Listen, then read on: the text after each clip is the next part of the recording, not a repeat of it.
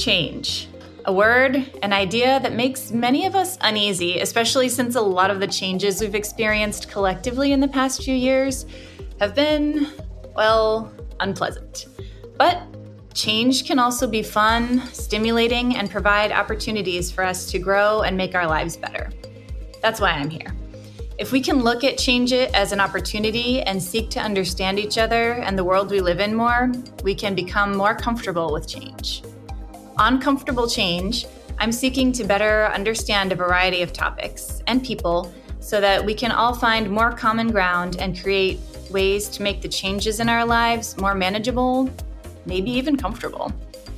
Join me as we explore a variety of subjects, including health, mindfulness, relationships, social issues, and beyond. I'm your host, Danielle Swanson. Join me on my bi weekly podcast, Comfortable Change.